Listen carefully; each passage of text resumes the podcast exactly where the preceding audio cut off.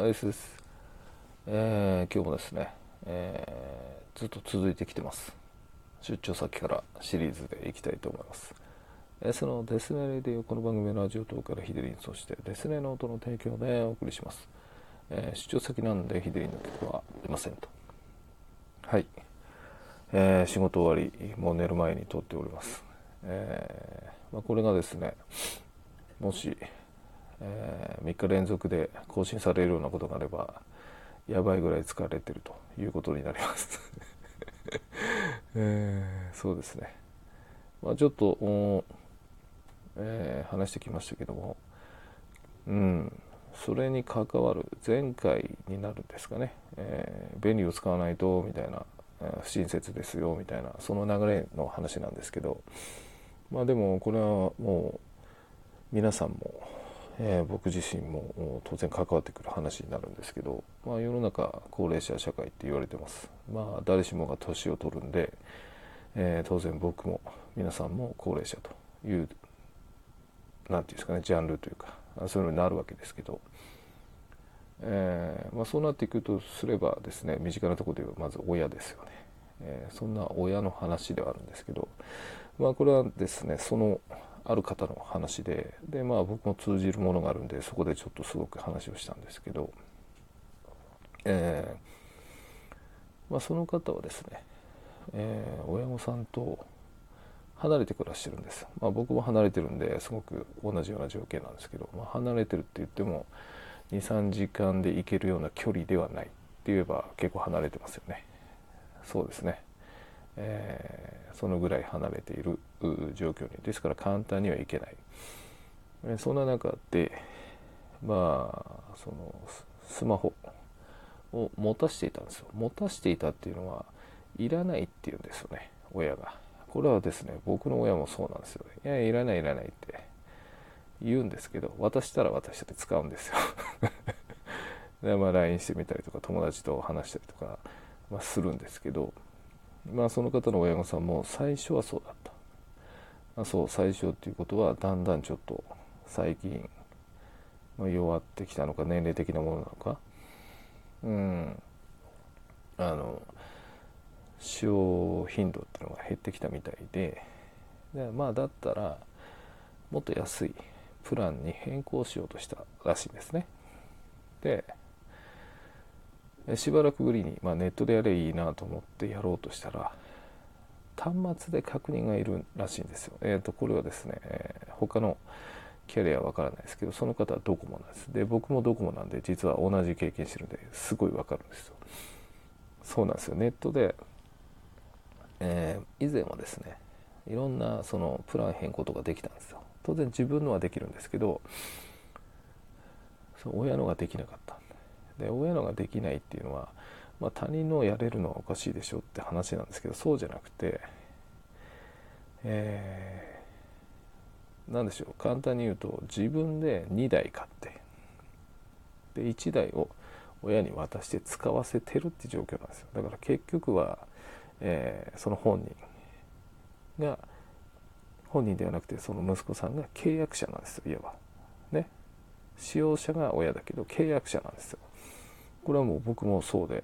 全く同じ条件なんですけど。で 契約者なのに ねなんでできねえんだって言ってちょっと揉めたそうなんですよ。まあそれは言ってることは当然なんですけどいわばお金を払って契約してる人間がなんでプランを変更できないんだって自分のスマホじゃないかただ使ってる人が違うだけでって言うんですけどこれは最近のねなんかがあったせいなんかセキュリティ強化のために本当にこんなことしていいですかっていうのを端末で確認する必要があるっていうことでどこもそうしたらしいんです。でもそれもすごい分かりますよね。分かりますけど 分かりますけど契約者優先にせいやって言って揉めたそうなんですけど、まあ、結局負けたのか何なのか。で結局ねその 面白いのが電話したそうなんですよドコモに。でそのオペレーターの方に怒ってもしょうがないんで「すいません」と「あなたに怒ってもしょうがないし何もないんですけど」って一言断ってこれが録音されてると思ってるんでものすごい悪口をこれから言いますって言ってなんで契約者なのに変更ができないんだって。そこは契約者を優先で端末の許可、えー、なんだろう。契約者の端末が本物であれば呼吸もできるみたいな感じしたらどうなんだっていうのをなんかすごい言ったらしいんですけど、えー、全然変わらないっていうことで。うん。だから何でしょうね。結局便利なものを使っていくんですけど自分で使えなくなるっていうことは想定にないわけじゃないですか。結局この高齢者がどうのって言ってるのに。だから何でしょう。便利は不親切だっていうのはそこにも来るんですけど。うん。すいません。えー、だから何て言うのかな、まあ、普段から使えるようにしとかなきゃいけないの。は、まあ、一つなんだけども、まあ、今後ね。まあ自分たちが高齢者になっていく。で今その世の中っていうのはえー、少子化問題って言われてますよ。そうですよね。でまあ僕もあそうなんて何とも言えないですけど結婚に対してそれほどね強く思わない人がいる。なんなら、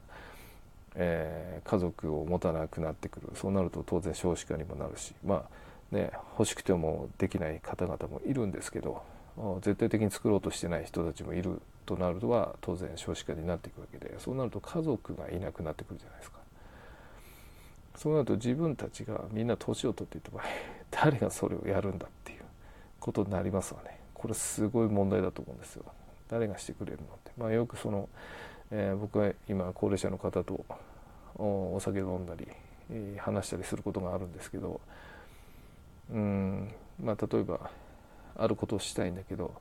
設定できないんだもんって誰かやってくれんならいいけどってまあじゃあ俺やれますよって言うんですけどでも いつもやってくれるわけじゃないでしょって。それそうなんですよね。だからなんかねそういうその時代になった時どうなるんだっていう。すごい心配にはなりますけどね。まあなんか何の話から飛躍まあ結局スマホの設定の話からね。結局便利。この間の多分、うん、撮ったやつと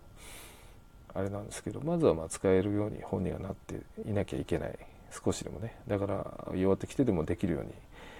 しなきゃいけないんだけどそれこそ認知症っていうものが存在してるんで、まあ、僕のねおば、まあ、母親のお姉さんなんかももう認知症なんでそういう意味ではもうもしかしたらその方の弱ってきてるって言ってのももしかしたらそういうのも入ってきたら完全にやばいですもんね。うん。でまあなんでしょう。以前も話しましたけど僕はもう銀行口座っていうかそういうのもきっちり、え、ネットバンキングでできるようにしてますけど多分親が認知症だとかなったら凍結されますからね基本。まあ確か法律が変わったのかなんかでちゃんと申請して手続きすれば下ろせるはずなんですけどでも何のために下ろすかとかそんな感じなんですね。だから自由に聞かないはずなんで。えー、まあ、その高齢者社会ってなるなら今のうち皆さん 親の口座を動かせるように本人説得した方がいいと思うんですけど。ただこのスマホに関しては本当にね契約者ができないっていうのは僕もその話を聞いては本当そうだなと思って。で、ね、今だったら端末送ってとかあこういうふうの来るからこうしてくれって言ってできればいいんですけどできねえ場合できねえ場合だってできない場合問題じゃないですか、うん、だからまあその高齢者っていう時代になっていく中でその周りでしてあげる人が減ってくる時代になるんであればこの便利な機能っていうのもう一つさらになんか可能性を考えないと管理者がいてその人がやらないととかねできればとは思うんですけどね。でもそうか少子化になれば結局家族が遠隔でやれないから結局やれないのと同じなのか。なんか結論出ちゃったんだけど。うん。まあちょっとそんなことをですね、えー、話したなと思って。寝る前に自分でまとめようと思ったらねなんか片付いたのか終わら 終わろうと思います。このシリーズどうなんですかね。うん、まあ不評がいっぱい来てるなと思うんですけど、まあそれに懲りず続けたいと思います。えー、ではまたお会いできるその日までお会いいたいでした。バイバイ。この番組ラジオ等からヒデリンそしてデスネの音の提供でお送りしました。